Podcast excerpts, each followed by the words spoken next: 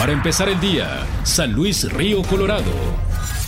Buenos días, miércoles 7 de agosto, tiempo de la información con Mega Noticias San Luis Río Colorado. A pesar del boletín emitido por la Fiscalía en referencia a tres sucesos oficiales en conexión con crímenes a mano armada, el presidente de San Luis Río Colorado, Santos González Yescas, asegura que fueron cinco casos de los cuales aseguró que tenían conexión con el pandillerismo y la venta de drogas.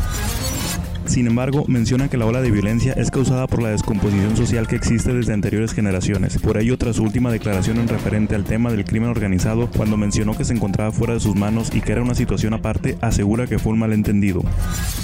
Con el fin de evitar la conglomeración de comerciantes en los últimos días cercanos al 15 de septiembre, el Departamento de Inspectoría en San Luis de Colorado comenzó el registro para quienes cuentan con una antigüedad en puestos de venta. En el registro del 2018 se tenían contemplados 73 puestos, se dará plazo a estas personas hasta el 9 de septiembre en caso de estar interesados.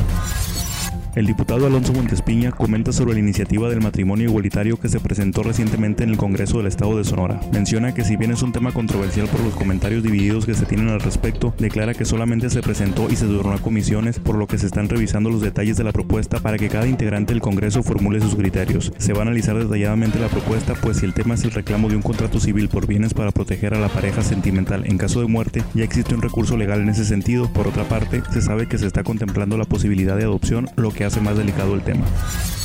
Recientemente la Suprema Corte de Justicia de la Nación aprobó una norma oficial mexicana que ordena a las instituciones públicas interrumpir los embarazos en caso de violación. Esta modificación permite que la mujer solicite el aborto sin la necesidad de una denuncia en el Ministerio Público, solamente mediante una solicitud por escrito en donde declare decir bajo protesta que su embarazo se debe a que fue víctima de violación. Esto sin la necesidad de que las instituciones realicen una investigación a fondo para verificarlo.